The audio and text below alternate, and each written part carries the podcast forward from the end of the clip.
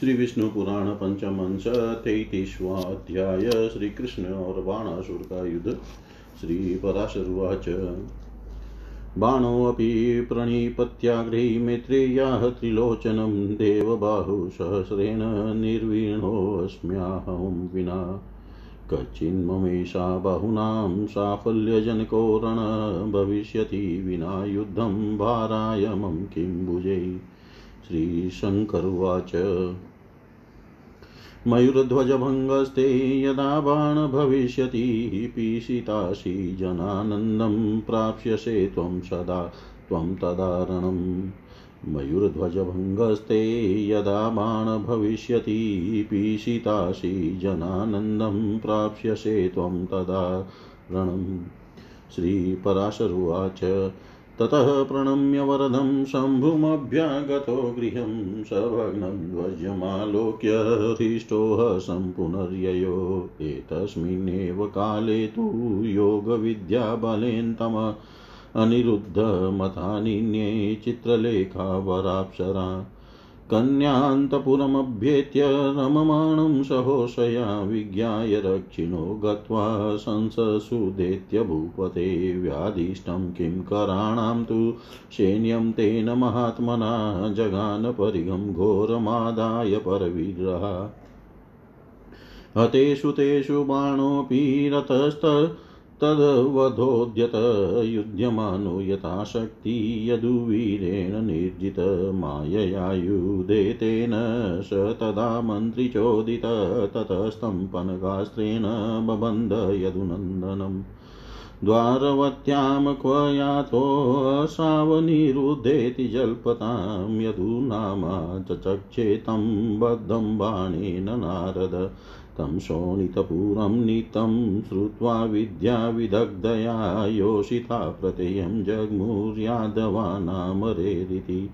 ततो गरुडमारुह्यं स्मृतमात्रागतं हरिबलप्रद्युम्नसहितो बाणस्य प्रययो पुरम् पुरप्रवेशे प्रमर्थैर्युद्धमाशिन्महात्मन ययो बाणपुराभ्यासं नीत्वा तान् सङ्क्षयं हरि। ततः स्त्रीपादस्त्रीशिराज्वरो माहेश्वरो महान् बाणरक्षातमभ्येत्य युधेशाङ्गधन्वना तद्भस्मस्पशम्भूततापकृष्णाङ्ग सङ्गमातवाप बलदेवोऽपि श्रममामीलिते क्षण। ततः स युध्यमानस्तु सदेवेन शाङ्गिना वैष्णवेन ज्वरेणाशु कृष्णदेहा निराकृत नारायणभुजाघात परपीडनविह्वलं तं वीक्षय क्षम्यतां यस्येत्याह देव पितामह ततश्च शान्तमेवेति प्रोच्यतं वैष्णवं ज्वरम् आत्मन्येव लयं निन्ये हे भगवान् मधुसूदन्।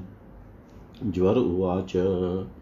मम त्वया समं युद्धं ये स्मरिष्यन्ति मानवा विज्वरास्ते भविष्यन्तीत्युक्त्वा चैनं ययो ज्वर।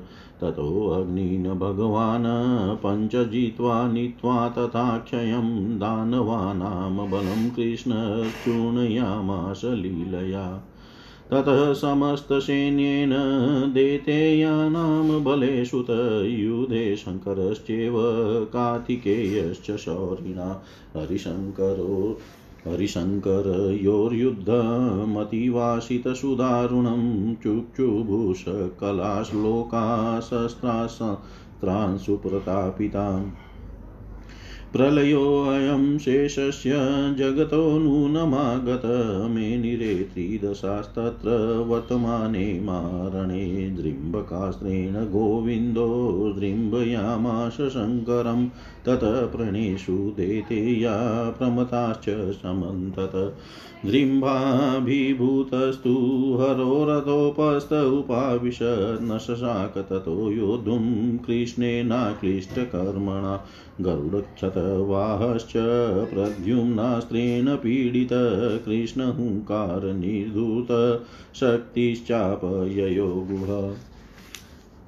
दृम्बिते शङ्करेणस्ते दैत्यसैन्ये गुहे जिते निते प्रमथसैन्येत संचय साङ्गन्धन्वः नन्दिना सङ्गृहीताश्वमधिरूढो महारथं बाणस्ता बाणस्तत्राययो योद्धुं कृष्णकाष्णीबलेशः बलभद्रो महावीर्यो बाणसैन्यमनेकदा विव्याधबाणे प्रभृश्य धर्मतश्च पलायत आकृष्य लाङ्गलाग्रेण मुशलेनाश्रुताडितं बलं बलेन ददृशे बाणो बाणे च चक्रिणा। ततः कृष्णेन बाणस्य युधमाशितसुदारुणम् शमस्यतोरिषुन्दीप्तान् कायत्रान् विभेदिन कृष्णचिचेदबाणेस्तान् बाणेन प्रतियाञ्चितान् विव्याध केशवं बाणो, बाणं विव्याध चक्रद्रे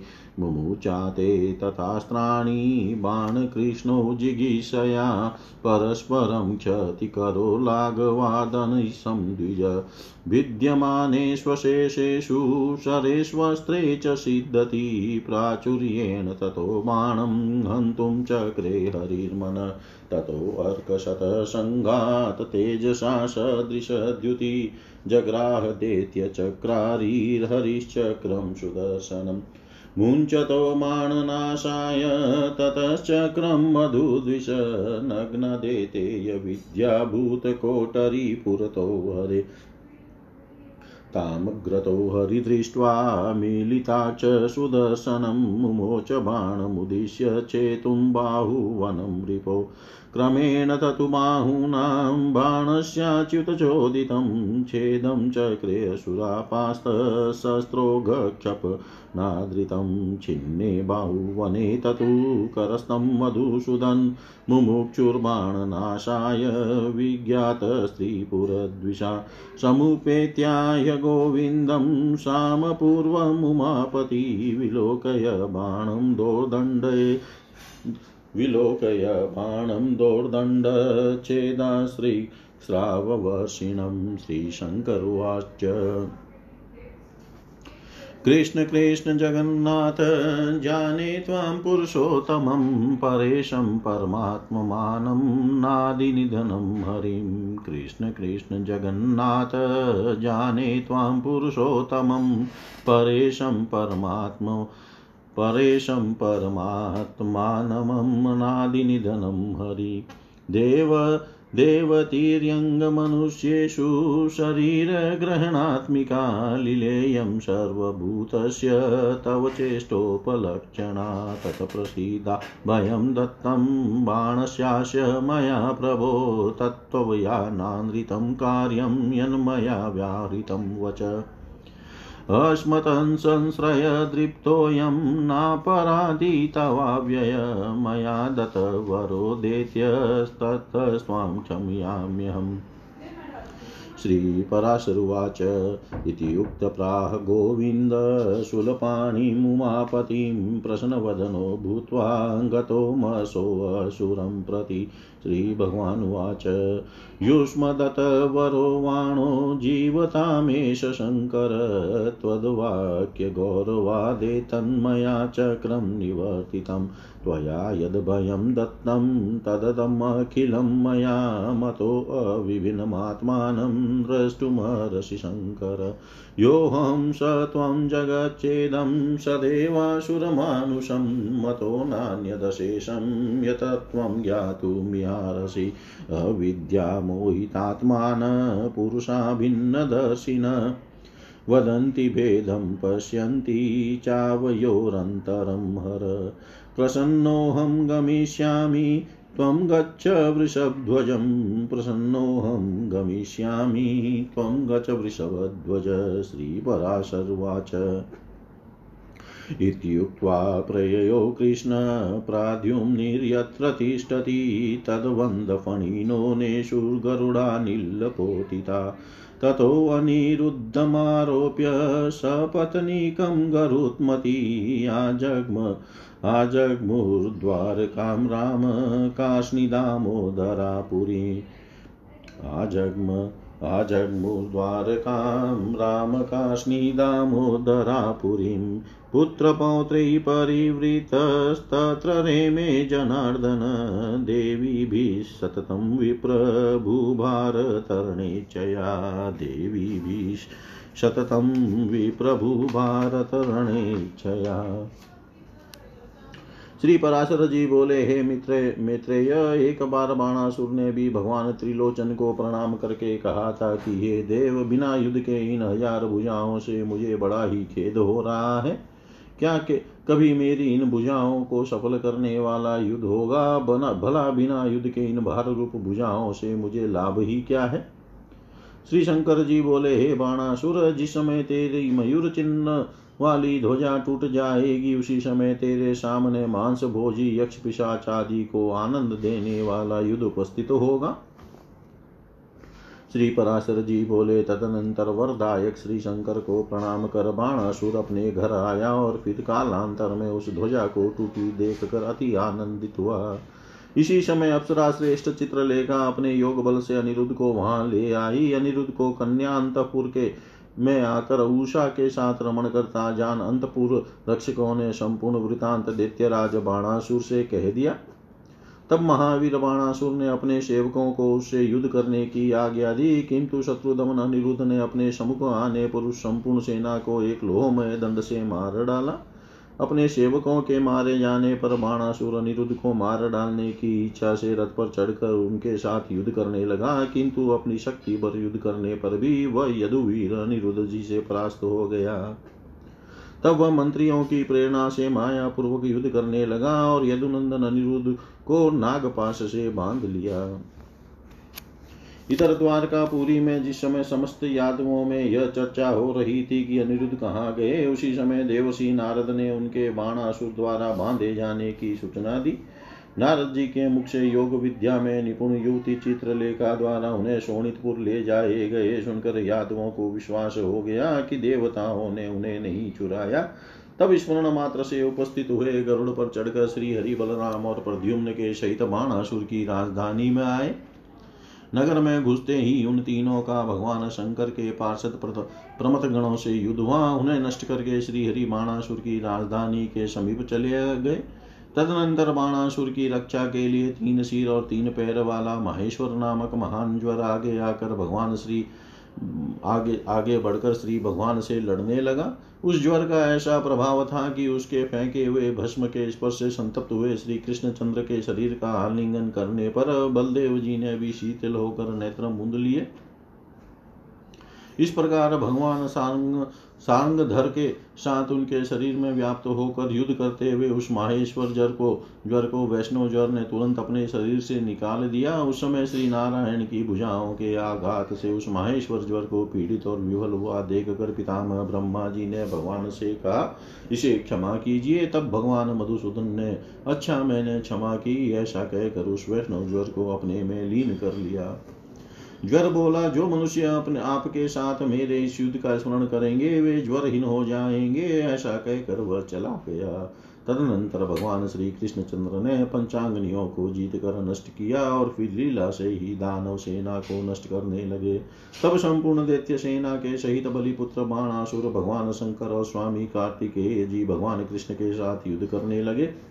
श्री हरि और श्री महादेव जी का परस्पर बड़ा घोर युद्ध हुआ। इस युद्ध में प्रयुक्त शस्त्रास्त्रों के किरण जाल से संतप्त होकर संपूर्ण लोक क्षुब्ध हो गए। इस घोर युद्ध के उपस्थित होने पर देवताओं ने समझा कि निश्चय ही यह संपूर्ण जगत का प्रलय काल आ गया है।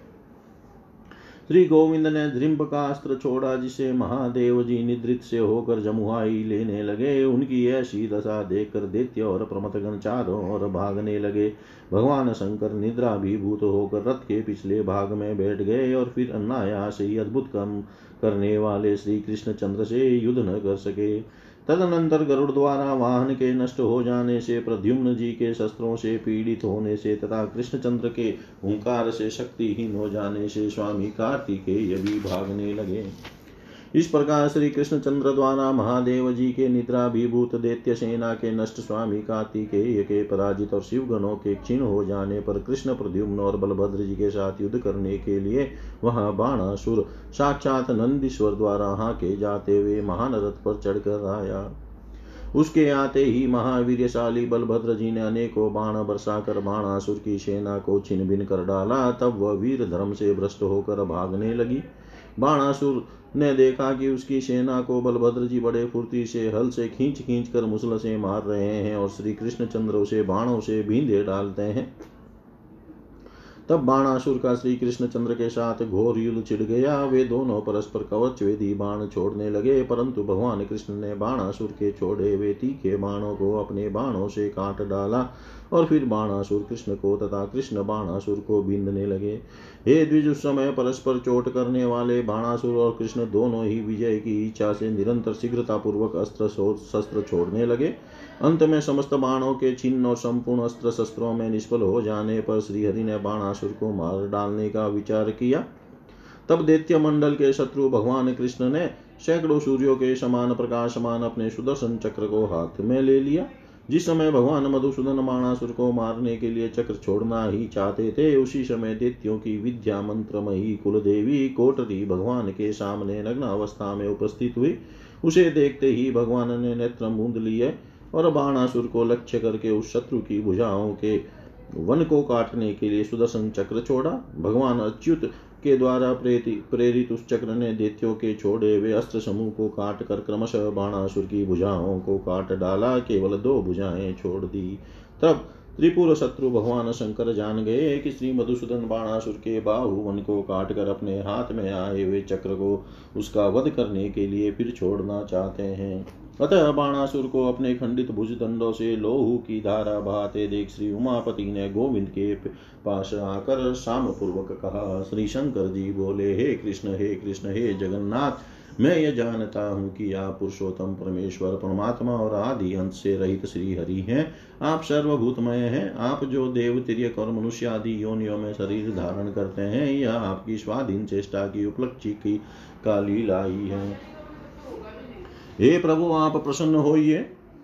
मैंने इस वाणासुर को अभय दान दिया है। हे नाथ, मैंने जो वचन दिया है, उसे आप मिथ्या न करे। हे अवय यह आपका अपराधी नहीं है। यह तो मेरा आश्रय पाने से ही इतना गर्विला हो गया है। इस दैत्य को मैंने ही वर दिया था। इसी, इसलिए मैं ही आप किसे इसके लिए क्षमा कराता हूँ। श्री पराशर जी बोले, त्रिशूल पाणी भगवान उमापति के इस प्रकार कहने पर श्री गोविंद ने बाणासुर के प्रति क्रोध भाव त्याग दिया और प्रश्न वदन होकर उनसे कहा, श्री भगवान बोले, हे शंकर, यदि आपने इसे वर दिया है तो यह बाणासुर जीवित रहे। आपके वचन का मान रखने के लिए मैं इस चक्र को रोके लेता हूँ। आपने जो अभय दिया है, वह सब मैंने भी दे दिया। हे शंकर, आप अपने को मुझसे सर्वथा भिन्न देखें। आप यह भली प्रकार समझ लें कि जो मैं हूँ, सो आप हैं, तथा यह संपूर्ण जगत देव सुर मनुष्य आदि कोई भी मुझसे भिन्न नहीं है। हे हर, जिन लोगों का चित्र अविद्या से मोहित है, वे भिन्नदर्शी पुरुष ही हम दोनों में भेद देखते और बतलाते हैं। हे वृषभ ध्वज, मैं प्रसन्न हूँ, आप पधारिये मैं भी अब जाऊँगा। श्री पराशर जी बोले, इस प्रकार कहकर भगवान कृष्ण जहाँ प्रद्युम्न कुमार अनिरुद्ध थे वहाँ गए, उनके पहुँचते ही अनिरुद्ध के बंधन रूप समस्त नागगण गरुड़ के वेग से उत्पन्न हुए वायु के प्रहार से नष्ट हो गए। तदनंतर सपत्नी का निरुद्ध को गरुड़ पर चढ़ाकर बलराम, प्रद्युम्न और कृष्ण चंद्र द्वारकापुरी में लौट आए। हे विप्र, वहाँ भूभारण की इच्छा से रहते हुए श्री जनार्दन अपने पुत्र पौत्र आदि से गिरे रहकर अपनी रानियों के साथ रमण करने लगे। इति श्रीविष्णुपुराणे पंचमे अंशे त्रयस्त्रिंशोऽध्याय सर्वं श्रीशां सदाशिवार्पणम् अस्तु। ॐ विष्णवे नम, ॐ विष्णवे नम, ॐ विष्णवे नमः। श्री विष्णु पुराण पंचम अंश चौतीसवा अध्याय पौंड्रुकवध तथा काशी दहन श्री मैत्रेयोवाच चक्रे कर्म महा चक्रकर्म महच्छौरीर्बिभ्राणो मानुषीं तनुं जिगाय शक्रं सर्वं च सर्वान् देवाश्च लीलया। य चान्यदकरोत्कर्म दिव्यचेष्टा विघात्कृतः तत्कथयतां महाभाग परं कौतूहलं हि मे। श्रीपराशरुवाच गदतो मम विप्रसैः श्रूयतामिदमादरात् नरावतारे कृष्णेन दग्धा वाराणसीयता। पौण्ड्रको वासुदेवस्तु वासुदेवोऽवद्भुवि अवतीर्णस्त्वमित्युक्तो जनेरज्ञानमोहिते स मेने वासुदेवोऽहं वतीर्णो महितले नष्टस्मृतिस्ततः सर्वं विष्णुचिह्नमचीकरत्। दूतं च प्रेषयामास कृष्णाय सुमहात्मने त्यक्त्वा चक्रादिकं चिह्नमदीयं नाम चात्मन। वासुदेवात्मकं मूढ त्यक्त्वा सर्वम् अशेषत आत्मनो जीवितार्थाय ततो मे प्रणतिं व्रज। इत्युक्तसम्प्रहस्येनं दूतं प्राह जनार्दन निजः चिह्नमहं चक्रसमुत्स्रक्षये त्वयिति वै। वाच्यश्च पौण्ड्रको गत्वा त्वया दूतवचो मम ज्ञातस्त्वद्वाक्य सद्भावो यत् कार्यं तद्विधीयताम् गृहीतचिन्नवेशोऽहमागमिष्यामि ते पुरम् उत स्रक्ष्यामि च तच्चक्रं निजचिह्नम् असंशयम् आज्ञापूर्वं च यदि दग्मा गच्छेति त्वयोदितं सम्पादयिष्ये स्वस्तुभ्यं समागम्या विलम्बितं शरणं ते समभ्येत्य कर्तास्मि नृपते तथा यथा त्वतो भयं भूयो न मे किञ्चित् भविष्यति श्रीपराशरुवाच इत्युक्ते अपगते दूते संस्मृत्याभ्यागतं हरि गरुतमन्तमतारुह्यं त्वरितस्तत्पुरं ययो। ततस्तु केशवोद्योगं श्रुत्वा काशीपतिस्तदा सर्वसैन्यपरिवारपाष्णिग्राह उपाययो। ततो बलेन महता काशीराजबलेन च पौण्ड्रुको वासुदेवोऽशो केशवाभिमुखो ययो।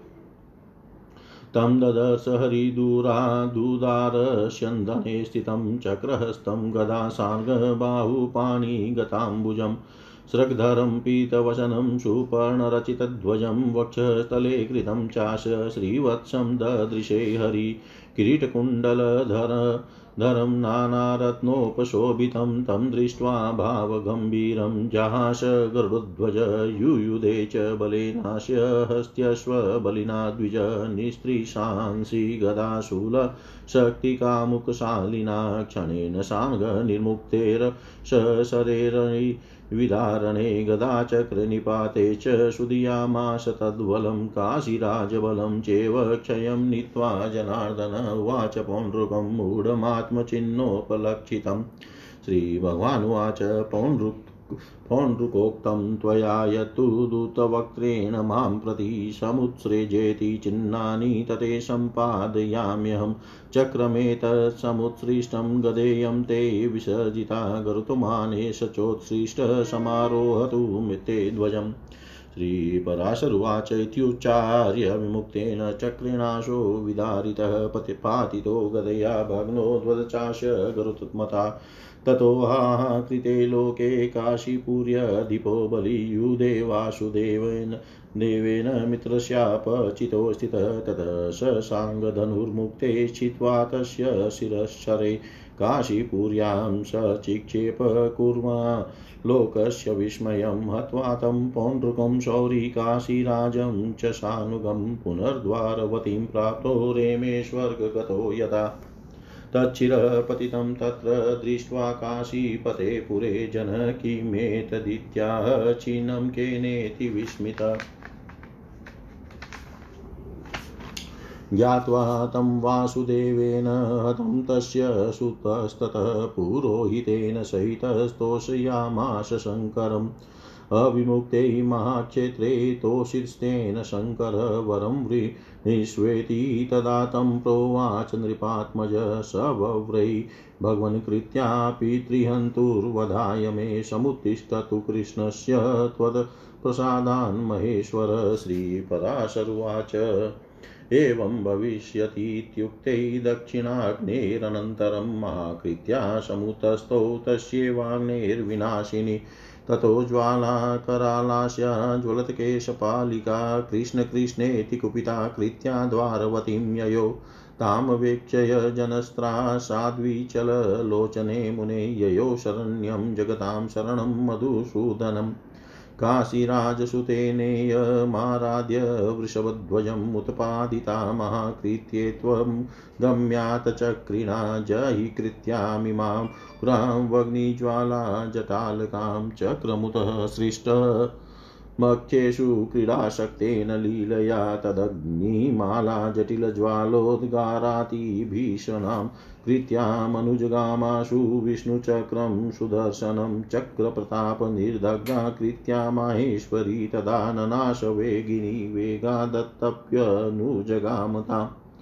कृत्या वाराणसीमेव प्रविवेश त्वरान्विता विष्णुचक्रप्रतिहतप्रभावा मुनिशतं ततः काशीबलं भूरि प्रमथानां तथा बलं समस्तशस्त्रास्त्र तं चक्रस्याभिमुखं ययो शस्त्रास्त्रमोक्षचतुरं दग्ध्वा तद्वलमोजसा कृत्या गर्भामशेषां तां तदा वाराणसीं पुरीं स भूभृदभृत्य पौरां तु शाश्वमातङ्गमानवाम् अशेषगोष्ठकोशां तां दुनिरीक्ष्यां सुरेरपि ज्वाला परिष्कृताशेषगृहप्राकारचत्वरां ददाह तद्धरेश्चक्रं सकलामेव तां पुरीम् अक्षीणामसमत्युग्रः साध्यसाधन सस्पृहं तच्चक्रं प्रस्फुरदीप्ति विष्णोरभ्याययोकरम् तचक्रं प्रस्फुरदीप्ति विष्णोरभ्याययोकरम्। श्री मैत्रेय जी बोले हे गुरु श्री विष्णु भगवान ने मनुष्य शरीर धारण कर कर जो लीला से ही इंद्र शंकर और संपूर्ण देवगण को जीत कर महान कर्म किए थे, वह मैं सुन चुका। इनके सिवा देवताओं की चेष्टाओं का विघात करने वाले उन्होंने और भी जो जो कर्म किए थे, हे महागण, वे सब मुझे सुनाइए। मुझे उनके सुनने का बड़ा कुतूहल हो रहा है। श्री पराशर जी बोले, हे भ्रमर से भगवान ने मनुष्य अवतार लेकर जिस प्रकार काशीपुरी जलाई थी, वह मैं सुनाता हूँ, तुम ध्यान देकर सुनो। पौंड्रक वंश वासुदेव नामक एक राजा को अज्ञान मोहित पुरुष आप वासुदेव रूप से पृथ्वी पर अवतीर्ण हुए हैं, ऐसा कहकर स्तुति किया करते थे। अंत में वह भी यही मानने लगा कि मैं वासुदेव रूप से पृथ्वी में अवतीर्ण हुआ हूँ। इस प्रकार आत्म विस्मृत हो जाने से उसने विष्णु भगवान के समस्त चिन्ह धारण कर लिए और महात्मा कृष्ण चंद्र के पास यह संदेश लेकर दूत भेजा कि, हे मुड़, अपने वासुदेव नाम को छोड़कर मेरे चक्र आदि संपूर्ण चिन्हों को छोड़ दे और यदि तुझे जीवन की इच्छा है तो मेरी शरण में आ। दूत ने जब इसी प्रकार कहा तो श्री जनार्दन उससे हंसकर बोले, ठीक है, मैं अपने चिन्ह चक्र को तेरे प्रति छोड़ूँगा। हे दूत, मेरी ओर से तू से जाकर यह कहना कि मैंने तेरे वाक्य का वास्तविक भाव समझ लिया है, तुझे जो करना हो सो कर। मैं अपने चिन्ह और वेश धारण कर तेरे नगर में जाऊँगा और निसंदेह अपने चिन्ह चक्र को तेरे ऊपर छोड़ूँगा। और तूने जो आज्ञा करते हुए यहाँ ऐसा कहा है, सो मैं उसे भी अवश्य पालन करूँगा और कल शीघ्र ही तेरे पास पहुंचूँगा। हे राजन, तेरी शरण में आकर मैं वही उपाय करूँगा जिससे फिर तुझसे मुझे कोई भय न रहे। श्री पराशर जी बोले, श्री कृष्ण चंद्र के ऐसा कहने पर जब दूध चला गया तो भगवान स्मरण करते ही उपस्थित हुए गरुड़ पर चढ़कर तुरंत उसकी राजधानी को चले। भगवान के आक्रमण का समाचार सुनकर काशी नरेश भी उसका पृष्ठ पोषक सहायक होकर अपनी संपूर्ण सेना ले उपस्थित हुआ। तदनंतर अपनी महान सेना के सहित काशी नरेश की सेना लेकर पौनरुक वासुदेव श्री कृष्ण चंद्र के समुख आया। भगवान ने दूर से ही उसे हाथ में चक्र गदा सांग, धनुष और पद्म लिए एक उत्तम रथ पर बैठे देखा। श्री हरि ने देखा कि उसके कंठ में वैजयंती माला है, शरीर में पीताम्बर है, गरुड़ रचित ध्वजा है और वक्ष स्थल में श्री वत्स चिन्ह है। उसे नाना प्रकार के रत्नों से सुसज्जित किरीट और कुंडल धारण किए देख कर श्री गरुड़ ध्वज भगवान गंभीर भाव से हंसने लगे और हे द्विज, उसकी हाथी घोड़ों से बलिष्ठता निस्त्रिसन निस्त्रिंस खड़ग, गदा, शूल, शक्ति और धनुष आदि से सुसज्जित सेना से युद्ध करने लगे। श्री भगवान ने एक क्षण में ही अपने सांग धनुष से छोड़े हुए शत्रुओं को विदीर्ण करने वाले तीक्ष्ण बाणों तथा गदा और चक्र से उसकी संपूर्ण सेना को नष्ट कर डाला। इसी प्रकार काशीराज की सेना को भी नष्ट करके श्री जनार्दन ने अपने चिन्हों से युक्त मूडमती पौनरुक से कहा, श्री भगवान बोले, हे पौनरुक मेरे प्रति तूने जो दूत के मुख से यह कहलाया था कि मेरे चिन्हों को छोड़ दे, सो मैं तेरे समुख आज्ञा को संपन्न करता हूँ। देखिए मैंने चक्र छोड़ दिया, यह तेरे ऊपर गदा भी छोड़ दी और यह गरुड़ भी छोड़े देता हूँ। यह तेरी ध्वजा पर आरूढ़ हो। श्री पराशर जी बोले, ऐसा कहकर छोड़े हुए चक्र ने पौंड्रुक को विदीर्ण कर डाला, गदा ने नीचे गिरा दिया और गरुड़ ने उसकी ध्वजा तोड़ डाली। तदनंतर संपूर्ण सेना में हाहाकार मच जाने पर अपने मित्र का बदला चुकाने के लिए खड़ा हुआ काशी नरेश श्री वासुदेव से लड़ने लगा। तब भगवान ने सांग धनुष से छोड़े हुए एक बाण से उसका सिर काट कर संपूर्ण लोगों को विस्मित करते हुए काशीपुरी में फेंक दिया। इस प्रकार पौंडुक और काशी नरेश को अनुचरों सहित मारकर भगवान फिर द्वारका लौट आए और वहाँ स्वर्ग सदृश सुख का अनुभव करते हुए रमण करने लगे। इधर काशीपुरी में काशी राज का सिर गिरा देकर संपूर्ण नगर निवासी विस्मय पूर्वक कहने लगे, यह क्या हुआ? इसे किसने काट डाला? जब उस, उसके पुत्र को मालूम हुआ कि उसे श्री वासुदेव ने मारा है तो उसने अपने पुरोहित के साथ मिलकर भगवान शंकर को संतुष्ट किया। अविमुक्त महाक्षेत्र में उस राजकुमार ने संतुष्ट होकर शंकर से कहा, वर मांग। शंकर, श्री शंकर ने कहा, वर मांग। वह बोला, हे भगवान, हे महेश्वर, आपकी कृपा से मेरे पिता का वध करने वाला कृष्ण का नाश करने के लिए अग्नि से कृत्या उत्पन्न हो। श्री पराशर जी बोले, भगवान शंकर ने कहा, ऐसा ही होगा उनके, ऐसा कहने पर दक्षिणाग्नि का चयन करने के अनंतर उससे ये उस अग्नि का ही विनाश करने वाली कृत्या उत्पन्न हुई। उसका कराल मुख ज्वालमा ज्वाला से पूर्ण था, तथा उसके केश अग्निशिका के समान दीप्तिमान और ताम्र वर्ण थे वह क्रोध पूर्वक कृष्ण कृष्ण कहती द्वारका पूरी में आई। हे मुने, उसे देख कर लोगों ने भय विचलित नेत्रों से जगत गति भगवान मधुसूदन की शरण ली। जब भगवान चक्रपाणी ने जाना कि श्री शंकर की उपासना कर काशी राज के पुत्र ने ही यह महाकृत्या उत्पन्न की है तो अक्ष क्रीड़ा में लगे हुए उन्होंने लीला से ही यह कहकर कि इस अग्नि ज्वालामयी जटाओं वाली भयंकर कृत्या को मार डल, अपना चक्र छोड़ा। तब भगवान विष्णु के सुदर्शन चक्र ने उस अग्निमाला मंडी जटाओं वाली और अग्नि ज्वालाओं के कारण भयानक मुख वाली कृत्या का पीछा किया। उस चक्र के तेज से दग्ध होकर छिन्न भिन्न होती हुई वह माहेश्वरी कृत्याति वेग से दौड़ने लगी, तथा वह चक्र भी उतने ही वेग से उसका पीछा करने लगा। हे मुनि श्रेष्ठ अंत में विष्णु चक्र से हत प्रभाव हुई कृत्या ने शीघ्रता से काशी में ही प्रवेश किया। उस समय काशी नरेश की संपूर्ण सेना और प्रथम गण अस्त्र शस्त्रों से सुसज्जित होकर उस चक्र के समुख आए। तब वह चक्र अपने तेज से शस्त्रास्त्र प्रयोग में कुशल उस संपूर्ण सेना को दग्ध कर कृत्या के सहित संपूर्ण वाराणसी को जलाने लगा। जो राजा, प्रजा और सेवकों से पूर्ण थी, घोड़े, हाथी और मनुष्य से भरी थी, संपूर्ण गोष्ठ और कोशों से युक्त थी और देवताओं के लिए भी दूरदर्शनीय थी। उसी काशीपुरी को भगवान विष्णु के उस चक्र ने उसके ग्रह कोट और चबूतरों में अग्नि की ज्वालाएँ प्रकट कर जला डाला। अंत में जिसका क्रोध अभी शांत नहीं हुआ, तथा जो अत्यंत उग्र कर्म करने को उत्सुक था और जिसकी दीप्ति चारों ओर फैल रही थी, वह चक्र फिर लौट कर भगवान विष्णु के हाथ में आ गया। इति श्रीविष्णुपुराणे पञ्चमे अंशे चतु चतुस्त्रिंशोऽध्याय सर्वं श्रीशां सदाशिवार्पणम् अस्तु ॐ विष्णवे नम, ॐ विष्णवे नम, ॐ विष्णवे नमः।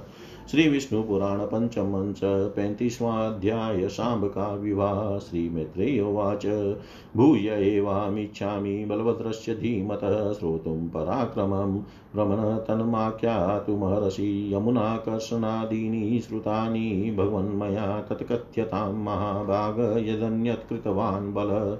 श्रीपराशरुवाच मैत्रेय श्रूयतां कर्म यद्रामेण भवत्कृतम् अनन्तेना प्रमेयेन शेषेण धर्मीधृता सुयोधनस्य तनयां स्वयंवरकृतक्षणां वीरशाम्भो जाम्बवती सुतः ततः क्रुधा महावीर्यः कर्णदुर्योधनादय भीष्मद्रोणादयश्चेनं बबन्धुर्युधि निर्जितं तच्छ्रुत्वा यादवा सर्वे क्रोधं दुर्योधनादिषु मैत्रेयचक्रुकृष्णश्च तानि हन्तुं महोद्यमम्। तानिवार्य बलप्रामदलोककलाक्षरं मोक्षयन्ति ते मदवचनाध्यास्याम्येको हि कौरवान् श्रीपराशुर्वाच। बलदेवस्ततो गत्वा नगरं नागसाव्यहं भाव्यों पवनमध्ये अभुनविवेश च तत्पुरम् बलमागतमाज्ञाय भूपा दुर्योधनादय गामर्घ्यमुदकं चेव रामाय प्रत्यवेदयन्। गृहीत्वा विधिवत्सर्वं ततस्तानाः कौरवान्नाज्ञापत्युग्रसेन शाम्बमाशु विमुञ्चत ततस्तद्वचनं श्रुत्वा भीष्मद्रोणादयो नृपा कर्णदुर्योधनाद्याश्च चक्षुर्भू द्विजशतम् ऊचुश्च कुपितात् सर्वे बाह्विकाद्याश्च कौरवा राज्यार्हं यदोर्वंशम् अवीक्षय मुसलायुधम् भो भो किमेत भवता बलभद्रेरितं वच आज्ञां कुरुकुलोत्थानां यादव कः प्रदास्यति? उग्रसेनोऽपि यद्याज्ञां कौरवाणां प्रदास्यति। तदलं पाण्डुरैश्छत्रै नृपयोग्यैर्विडम्बने तद्गच्छ बलमावा त्वं साम्बमन्याय चेष्टितं विमोक्ष्यामो न भवच्छोग्रसेनस्य शासनात्। प्रणतिर्या कृतास्माकं मान्यानां न नाम सा कृताकेयमाज्ञा स्वामिनी भृत्यत गर्वमारोपिता यूयं समानासनभोजने को दोषो भवतां नीतिर्यतप्रीत्या नावलोकिता अस्मा भीरर्घो भवतो योऽयं बलनिवेदितप्रेम्णेतनेदस्माकं कुलाद्युष्मत्कुलोचितं श्रीपराशरुवाच इत्युक्त्वा कुर्व शामं मुञ्चामो न हरे सुतं कृते कनिश्चयास्तूर्णं विविशुर् गजसाव्यहं मतः कोपेन चागुणस्ततोऽधिक्षेपजन्मना उत्थाय पाष्णया वसुधां जगानस हलायुध ततो विदारिता पृथ्वीं पाष्णिघातान् महात्मन आस्फोटयामाश तदादिश शब्देन पुरयन उवाच चाति उवाच चातीतां राक्षो भ्रूकुटीकुटिलानन। अहो मदावलेपोऽयं साराणां दुरात्मनां कौरवाणां महीपत्वम् अस्माकं किल कालजम् उग्रसेनस्य येनाज्ञां मयन्त्येध्यापि उग्रसेन समध्यास्ते सुधर्मां न सचीपति धिङ्गमानुश्चतोष्टिष्ठे तुष्टिरेषां नृपाशने। पारिजाततरो पुष्पमञ्जरीवर्णिता जन बिभर्ति यस्य भृत्यानां सोऽप्येषां न महीपति समस्तभूभृतां नाथ उग्रसेन सह तिष्ठतु अद्य निष्कौरवामुर्वी कृत्वा यास्यामि तत्पुरीं। कर्णं दुर्योधनं द्रोणमध्यं भीष्मं सबाह्विकं दुःशासना तीन् भूरिं च भूरिस्रवसमेव च सोमदत्तं शलं चेश्चैव भीमार्जुन युधिष्ठिरान्यमौ च कौरवाश्चान्यान् हत्वा शाश्वरताद्विपान् वीरमादाय तं सपत्नीकं ततः पुरीं द्वारकामुग्रसेनादीन् गत्वा द्रक्ष्यामि बान्धवान् अथ वा कौरवावासं समस्ते कुरुभिः सह भागीरथ्यां क्षिप्म्याशु नगरं नागसाव्यहं श्रीपराशरुवाच इत्युक्त्वा मदरक्ताक्ष कर्षणाढ्यो मुखं मलं प्राकारवप्रदुर्गस्य चकर्ष मुश्लायुध आघूर्णितं तत्सहसा ततो वै हास्तिनं पुरं दृष्ट्वा संक्षुब्धहृदयाश्चुक्षुभु सर्वकौरवाः राम राम, महाभावो, क्षम्यतां क्षम्यतां त्वया। उपसंहीयतां कोप प्रसिद्धमुसलायुध एष साम्ब सपत्नीकस्त्वनिर्यातितो बल। विज्ञातप्रभावाणां क्षम्यतां पराधीनाम् श्रीपराशरुवाच ततो निर्यातयामाशु सामं पत्नी समन्वितं। निष्क्रम्य स्वपुरातूर्णं कौरवामुनिपुङ्गव भीष्मद्रोणकृपादीनां प्रणम्य वदतां प्रियं। क्षान्तमेवं मयेत्याह बलो बलवतां वर अद्याप्याघूर्णिताकारं लक्ष्यते तत्पुरं द्विज। एष प्रभावो रामस्य बलशौर्योपलक्षण। ततस्तु कौरवाससामं सम्पूज्य हलिनाश। प्रेषयामाशुरुद्वाहन धनमा भार्या समन्वितं प्रेषयामाशुरुद्वाह धन भार्या समन्विता श्री मैत्रेय जी बोले, हे भ्रमण अब मैं फिर मतिमान बलभद्र जी के पराक्रम की वार्ता सुनना चाहता हूँ। आप वर्णन कीजिए। हे भगवान, मैंने उनके यमुना यमुनाकर्षण आदि पराक्रम तो सुन लिए। अब हे महाभाग, उन्होंने जो और और विक्रम दिखलाए हैं, उनका वर्णन कीजिए। श्री पराशर जी बोले हे मैत्रेय, अनंत अप्रमेय धरणीधर शेषावतार श्री बलराम जी ने जो कर्म किए थे, वह सुनो। एक बार जामवती नंदन वीरवर शाम ने स्वयंवर के अवसर पर दुर्योधन की पुत्री को बलात् हरण किया। तब महावीर कर्ण, दुर्योधन, भीष्म द्रोण और द्रोण आदि ने क्रुद्ध होकर उसे युद्ध में हरा कर बाँध लिया।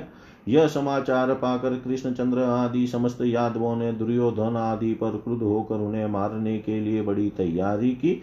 उनको रोक कर श्री बलराम जी ने मदिरा के उन्माद से लड़खड़ाते हुए शब्दों में कहा, कौरवगण मेरे कहने से सांप को छोड़ देंगे, अतः मैं अकेला ही उनके पास जाता हूँ। श्री पराशर जी बोले तदनंतर श्री बलदेव जी हस्तिनापुर के समीप पहुंचकर उसके बाहर एक उद्यान में ठहर गए। उन्होंने नगर में प्रवेश नहीं किया। बलराम जी को आए जान दुर्योधन आदि राजाओं ने उन्हें गौवर्ग और पाध्यादि निवेदन किया। उन सबको विधिवत ग्रहण कर बलभद्र जी ने कौरवों से कहा, राजा उग्रसेन की आज्ञा है, आप लोग सांब को तुरंत छोड़ दें। हे द्विशतम बलराम जी के इन वचनों को सुनकर भीष्म, द्रोण, कर्ण और दुर्योधन आदि राजाओं को बड़ा क्षोभ हुआ। और यदुवंश को राज्य पद के अयोग्य समझ बाहिक आदि सभी कौरव गण कुपित होकर मुसलधारी बलभद्र जी से कहने लगे, हे बलभद्र, तुम यह क्या कह रहे हो? ऐसा कौन यदुवंशी है जो कुरुकुलोत्पन्न किसी वीर को आज्ञा दे? यदि उग्रसेन भी कौरवों को आज्ञा दे सकता है तो राजाओं के योग्य कौरवों के श्वेत छत्र का क्या प्रयोजन है? अतः बलराम, तुम जाओ अथवा रहो, हम लोग तुम्हारी या उग्रसेन की आज्ञा से अन्याय करमा शाम को नहीं छोड़ सकते। पूर्व काल में कुकुर और अंधक वंशीय यादवगण हम माननीयों को प्रणाम किया करते थे, सो अब वे ऐसा नहीं करते तो न सही, किंतु स्वामी को यह सेवक की ओर से आज्ञा देना कैसा? तुम लोगों के साथ समान आसन और भोजन का व्यवहार करके तुम्हें हम ही ने गर्वीला बना दिया है। इसमें तुम्हारा कोई दोष नहीं है, क्योंकि हमने ही प्रीतिवश नीति का विचार नहीं किया। हे बलराम, हमने जो तुम्हें यह अर्घ्य आदि निवेदन किया है, यह प्रेम वश ही किया है। वास्तव में हमारे कुल की तरफ़ से तुम्हारे कुल को अर्घ्य आदि देना उचित नहीं है। श्री पराशर जी बोले, ऐसा कहकर कौरवगण यह निश्चय करके कि हम कृष्ण के पुत्र सांब को नहीं छोड़ेंगे। तुरंत हस्तिनापुर चले गए। तदनंतर हलायुध श्री बलराम जी ने उनके तिरस्कार से उत्पन्न हुए क्रोध से मत होकर घूरते हुए पृथ्वी में लात मारी। महात्मा बलराम जी के पाद प्रहार से पृथ्वी फट गई और वे अपने शब्द से संपूर्ण दिशाओं को गुजा कर कंपायमान करने लगे तथा लाल लाल नेत्र और टेढ़ी भ्रुकुटी करके बोले, अहो इन सार हिंदू आत्मा कौरवों को यह कैसा राजमात का अभिमान है? कौरवों का मही पालत्व तो स्वतः सिद्ध है और हमारा सामायिक ऐसा समझ कर ही आज ये महाराज उग्रसेन की आज्ञा नहीं मानते, बल्कि उसका उल्लंघन कर रहे हैं। आज राजा उग्रसेन सुधर्मा सभा में स्वयं विराजमान होते हैं। उसमें सचिपति इंद्र भी नहीं बैठने पाते, परंतु इन कौरवों को धिकार है, जिन्हें सैकड़ों मनुष्यों के उचिष्ट राज सिंहासन में इतनी तुष्टि है। जिनके सेवकों की स्त्रियाँ भी पारिजात वृक्ष की पुष्प मंजरी धारण करती है, वह भी इन कौरवों के महाराज नहीं है। यह कैसा आश्चर्य है, वे उग्रसेन ही संपूर्ण राजाओं के महाराज बनकर रहे। आज मैं अकेला ही पृथ्वी को कौरवहीन करके उनकी द्वारका पूरी को जाऊँगा। आज कर्ण दुर्योधन, द्रोण, भीष्म, भाविक, दुशासन आदि, भूरी भूरी, श्रवा सोमदत्त सल्ल भीम, अर्जुन, युधिष्ठिर, नकुल और सहदेव तथा अन्य अन्य समस्त कौरवों को उनके हाथी, घोड़े और रथ के सहित मारकर तथा नववधु के साथ वीरवर सांब को लेकर ही मैं द्वारका द्वारकापुरी में जाकर उग्रसेन आदि अपने बंधु बांधवों को देखूँगा, अथवा समस्त कौरवों के सहित उनके निवास स्थान इस हस्तिनापुर नगर को ही अभी गंगा जी में फेंक दूँगा, फेंक देता हूँ। श्री पराशर जी बोले, ऐसा कहकर मत से अरुण नयन मुसला युद्ध श्री बलभद्र जी ने हल्की नौक को हस्तिनापुर के खाई और दुर्ग से युक्त प्राकार के मूल में लगाकर खींचा। उस समय संपूर्ण हस्तिनापुर सहसा डगमगाता, देख समस्त कौरवगण क्षुब्ध, चित होकर भयभीत हो गए और कहने लगे, हे राम हे राम, हे महाबाहो, क्षमा करो क्षमा करो, हे मुसलायुध अपना क्रोध शांत करके प्रसन्न हो ये हे बलराम, हम आपके को, पत्नी के सहित सांब को सौंपते हैं, हम आपका प्रभाव नहीं जानते थे, इसी से आपका अपराध किया, कृपया क्षमा कीजिए। श्री पराशर जी बोले, हे मुनिश्रेष्ठ तदंतर कौरवों ने तुरंत ही अपने नगर से बाहर आकर पत्नी सहित सांब को श्री बलराम जी के अर्पण कर दिया। तब प्रणाम पूर्वक प्रिय वाक्य बोलते हुए भीष्म, द्रोण, कृप आदि से वीरवर बलराम जी ने कहा अच्छा मैंने क्षमा किया। हे द्विज, इस समय भी हस्तिनापुर गंगा की और कुछ झुका हुआ सा दिखाई देता है। यह श्री बलराम जी के बल और सूरवीरता का परिचय देने वाला उनका प्रभाव ही है। तदनंतर कौरवों ने बलराम जी के सहित सांब का पूजन किया, तथा बहुत से दहेज और वधु के सहित उन्हें द्वारका पूरी भेज दिया इति श्री विष्णु पुराणे पंचमे अंशे पंचत्रिंशो अध्याय सर्वं श्रीशां सदाशिवार्पणमस्तु ॐ विष्णवे नम ॐ विष्णवे नम ॐ विष्णवे नमः।